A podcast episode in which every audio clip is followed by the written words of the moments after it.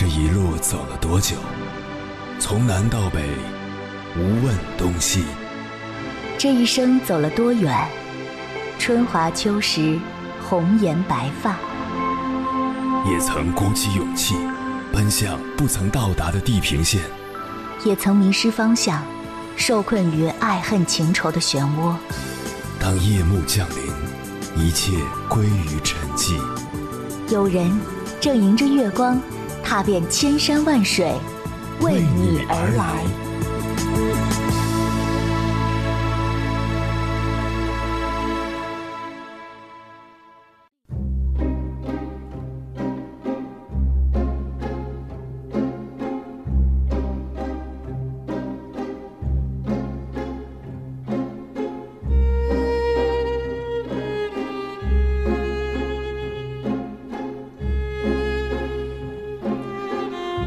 我有个朋友，当年考上了一所985名校，他家条件还不错，但他父母觉得自古英才多磨难，从来纨绔少伟男，于是从大一开始就断了他的经济支持，逼得他不得不一人做三份兼职。因为不够时间睡觉，上课效率极低，成绩总在倒数几名徘徊。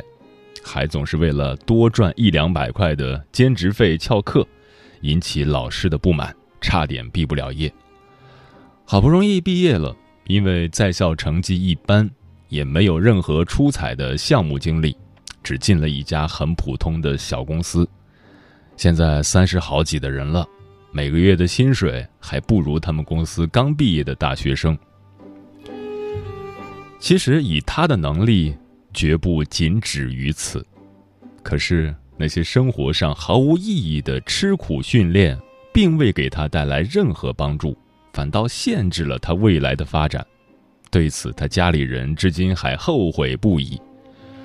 他跟我说：“生活上能对自己好一点儿，就不要舍不得。”有他这句话，我总能心安理得的对自己更好一点。生活的苦。并不能成就任何伟大，却能渐渐消磨人的锐气和锋芒。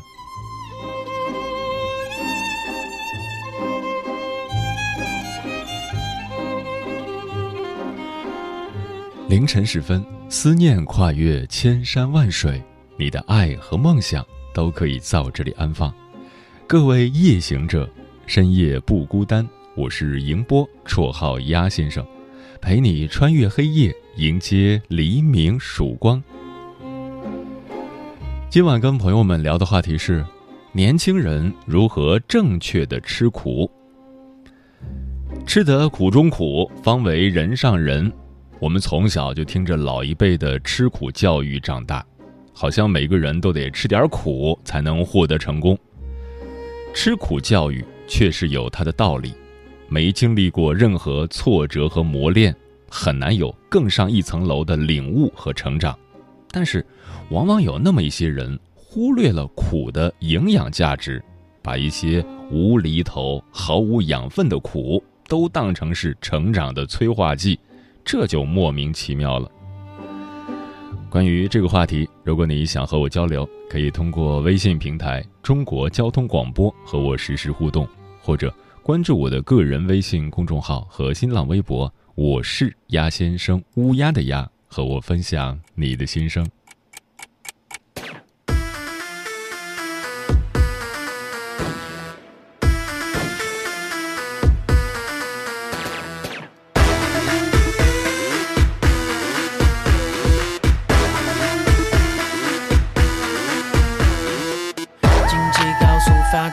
薪水还是一千五，一天到晚拼了命，上司还嫌不够辛苦，也没关系，反正我一日三餐都习惯吃土。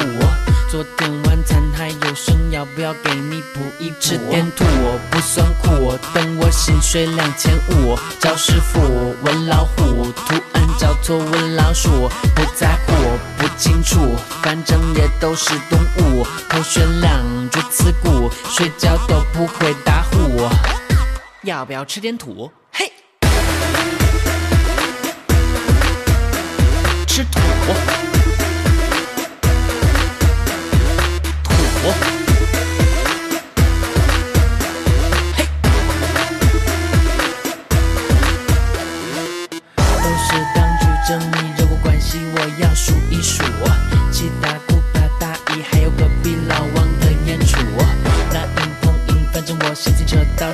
必有路。谁怕谁？虽然我的座驾只有两个轱辘。我土不算苦，但我薪水两千五。找师傅问老虎，图案找错问老鼠。不在乎，不清楚，反正也都是动物。头悬梁，锥刺股，不吃苦才不吃土。要不要吃点土？嘿，吃土。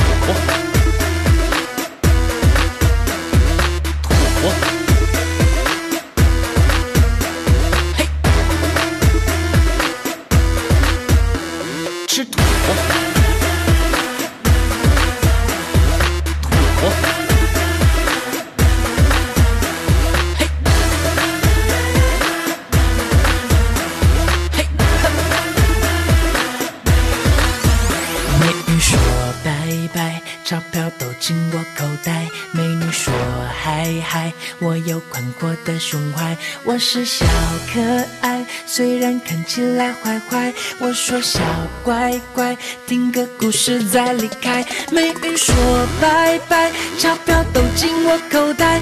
美女说嗨嗨，我有宽阔的胸怀。我是小可爱，虽然看起来坏坏。我说小乖乖，听个故事再离开。呜吃点土嘛，嘿，吃，土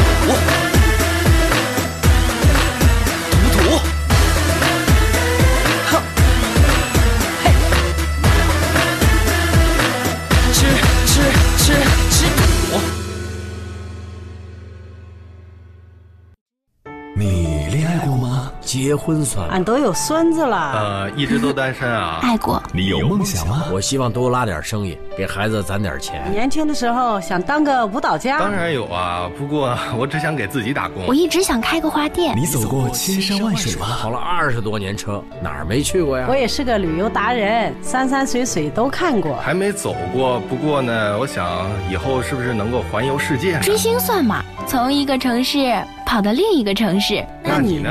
我爱过，有梦想，此刻依然在路上，跨越千山万水，奔赴与你在深夜的心灵之约。中央人民广播电台交通广播《心灵夜话》栏目，千山万水只为你，我是迎波，让我收藏你夜晚的思念。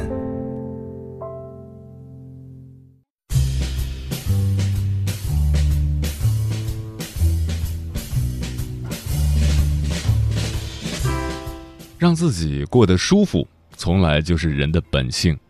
没有人天生喜欢吃苦，但当苦难被冠上了各种各样的花帽子，反倒让许多人趋之若鹜。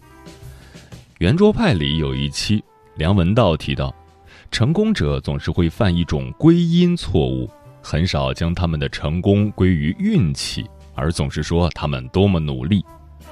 同样的，一些成功者总喜欢回味自己吃过多少苦，走过多少弯路。他们赋予苦难积极的意义，误以为吃苦就是他们成功的法宝。他们忽略了天赋、运气的作用。也许没有那些无谓的苦，他们早就迎来了成功。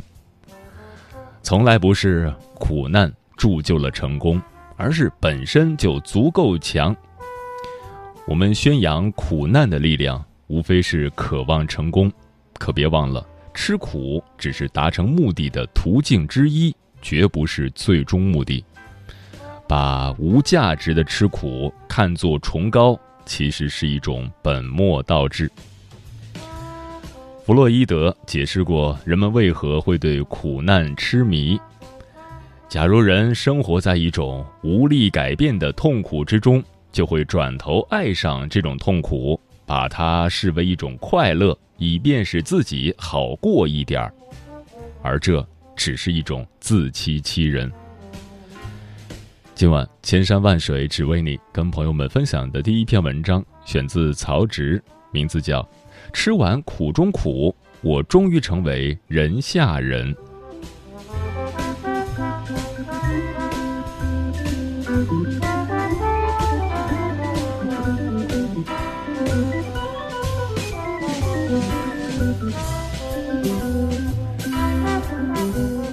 八零后、九零后的父辈们常常挂在嘴边的一句话就是：“我们当初就是这么苦过来的。”在他们看来，吃苦是成功的必修课。要想取得真经，必先经历九九八十一难。孩子的生活若是甜过了头，就会全乱套。于是，有的父母明明能给孩子提供优渥的生活条件，依然怕孩子享了福。一位网友分享了自己的经历：他的父母靠批发水果白手起家，经历过苦日子，终于有了现在的富足生活。父母总是告诫他，不要把福想到前面去了。他上大学后，暑期同学们去民企大厂实习，他被父母叫回去卖西红柿。他抗争了几次，父母坚持认为，天天坐在办公室里吹空调有什么用？年轻人还是要多吃点苦好。为了锻炼他，父亲专门让他自己开车。从所在的小县城到一百公里外的市区里去摆摊儿，三十多筐的西红柿要他一个人搬上搬下。他回忆起那段日子，说：“嗨，每天被城管追着跑，受尽了白眼儿。”但这种街头奔波和小本买卖对他所学的专业没有任何帮助，他和同学之间的差距越拉越大。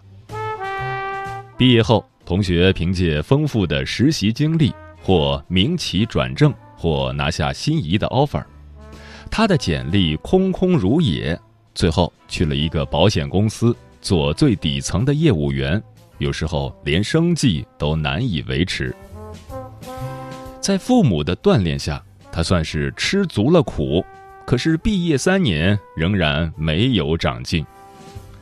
与家里人谈起这些事。家人总是安慰他说：“人生就是先苦后甜。”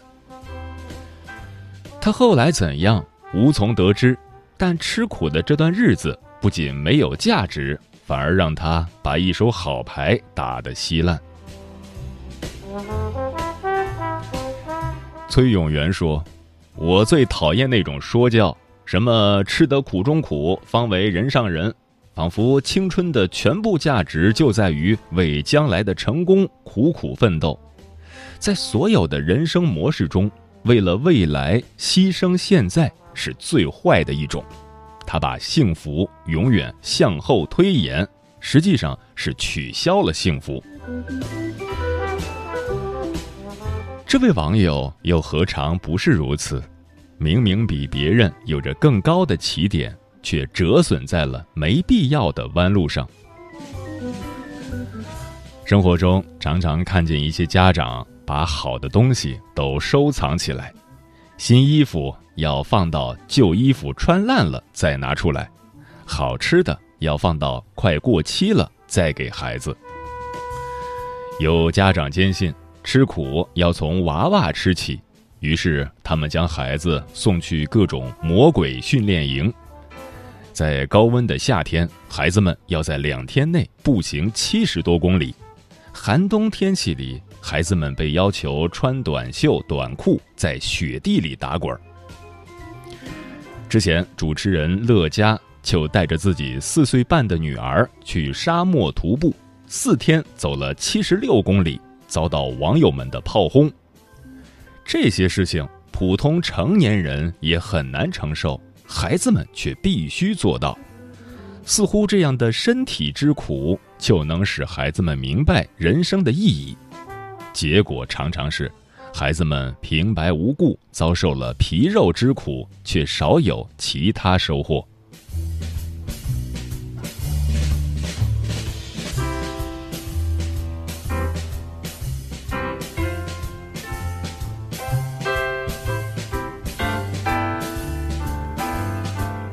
作家王小波在《人性的逆转》一文里写道：“人是一种会骗自己的动物，我们吃了很多无益的苦，虚掷了不少年华，所以有人就想说这种经历是崇高的。”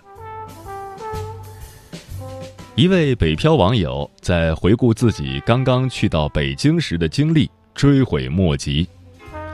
为了省钱，他租了几百块一个月的狭小房间，房间里只有一张没有楼梯的上下铺，他睡上铺，每天光上下床都要费好大劲。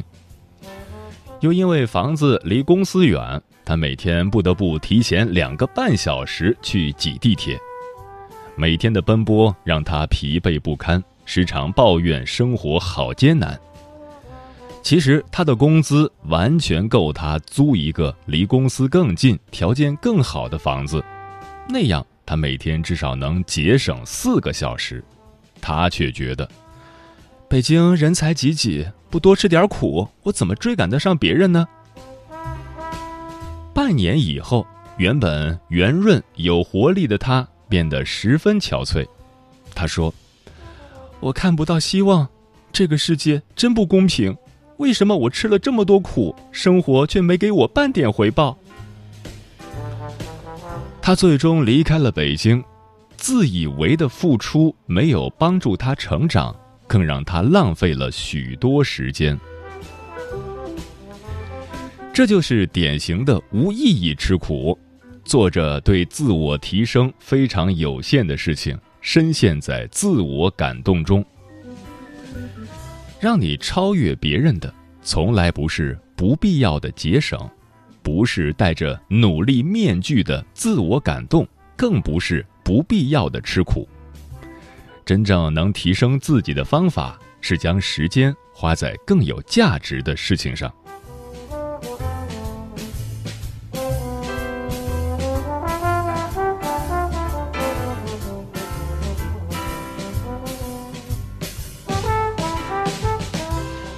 马云说过：“不吃苦，不奋斗，你拿青春来干什么？”许多人将这句话奉为圭臬，时常以此来激励自己，但很少有人去思考什么样的苦才值得去吃。正确的选择是：宁吃奋斗的苦，别去吃生活的苦。有网友讲述了自己的经历。大学时，自习室的环境很差，板凳硬，空调冷。同学小 A 是个会生活的人，他用心布置自己的学习环境，坐垫、零食、午睡枕、小毯子应有尽有。另外一位同学小 B 对这些从来不上心，他能坐着硬板凳坐到腰疼，穿着单薄的衣服被空调吹感冒。每次劝他多穿点衣服，他总不屑一顾，说：“我才不像你们这么娇气，吃不得苦。”可他去了几天就不想去了。而看似娇气的小 A 却坚持了下来，因为在他看来，在舒适的环境中学习是一件享受的事儿。生活中也有小 A 这样的人，很少让自己在生活上受委屈。但只要环境舒适，他们能坚持高强度的工作和学习。足球巨星 C 罗在生活上从来不会让自己吃苦，穿大牌、住豪宅、各种豪车换着开，还聘请了专门的营养师、医生、理疗师和厨师。可他训练起来比谁都能吃苦。长期的锻炼、自律，让三十三岁的他身体机能依然维持在二十三岁的水平。享受生活，同样享受奋斗和吃苦。著名电视人陈萌曾对柴静说：“痛苦是财富，这话是扯淡。姑娘，痛苦就是痛苦，对痛苦的思考。”才是财富。把这句话用在吃苦上，我们应该明白，有选择的承受，洞察苦难的价值这才是吃苦应有的姿态。卧薪尝胆从来只是下下之选。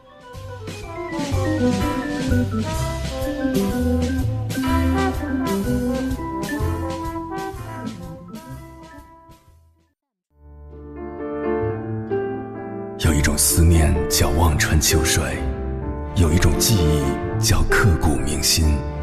有一种遥远叫天涯海角，有一种路程叫万水千山。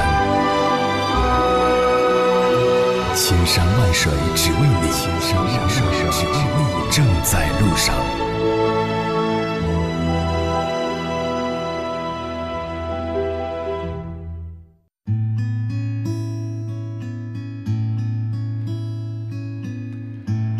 谢此刻依然守候在电波那头的你，这里是正在陪伴你的千山万水只为你，我是迎波，绰号鸭先生。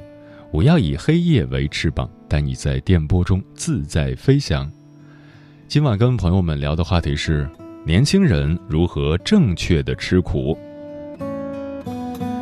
听友骑驴找你说，饼画的太大，吃不下，容易消化不良。同样，苦吃多了也容易闹肚子。每天忙成狗，一坐办公室就是一天，连上厕所的功夫都没有。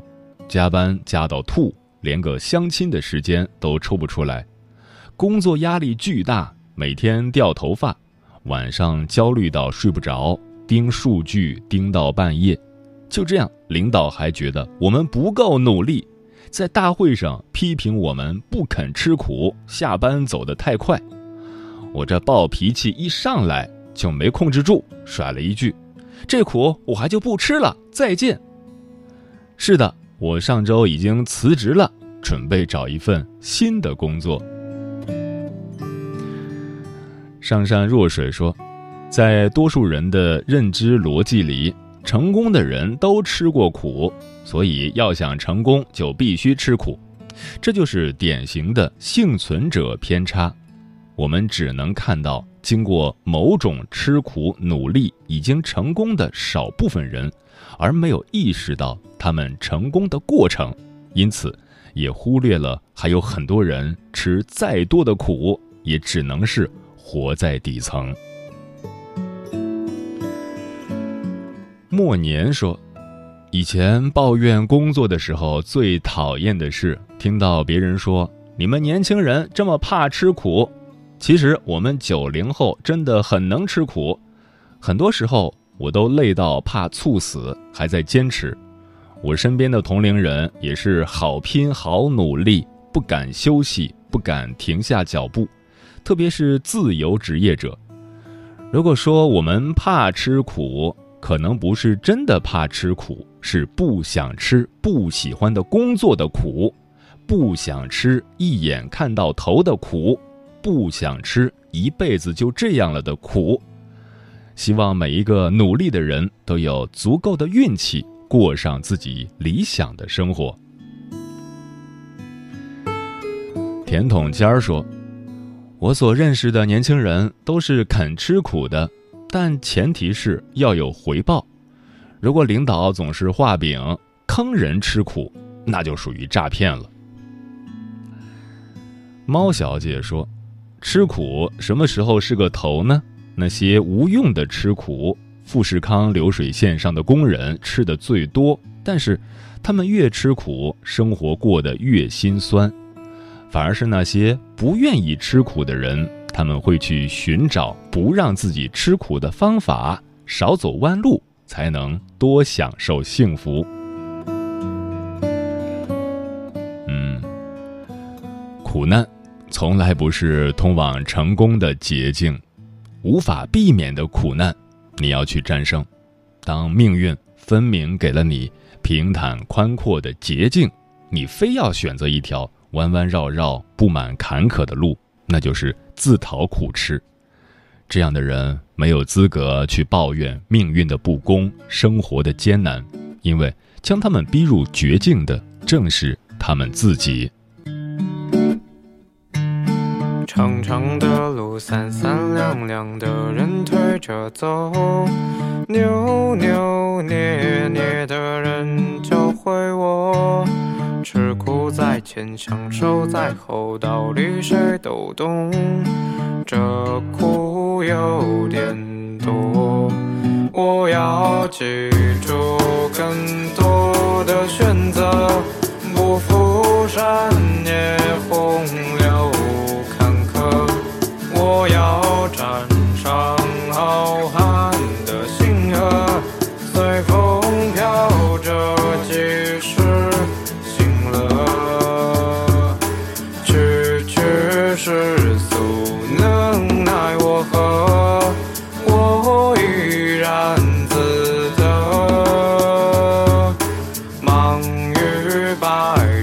ocean.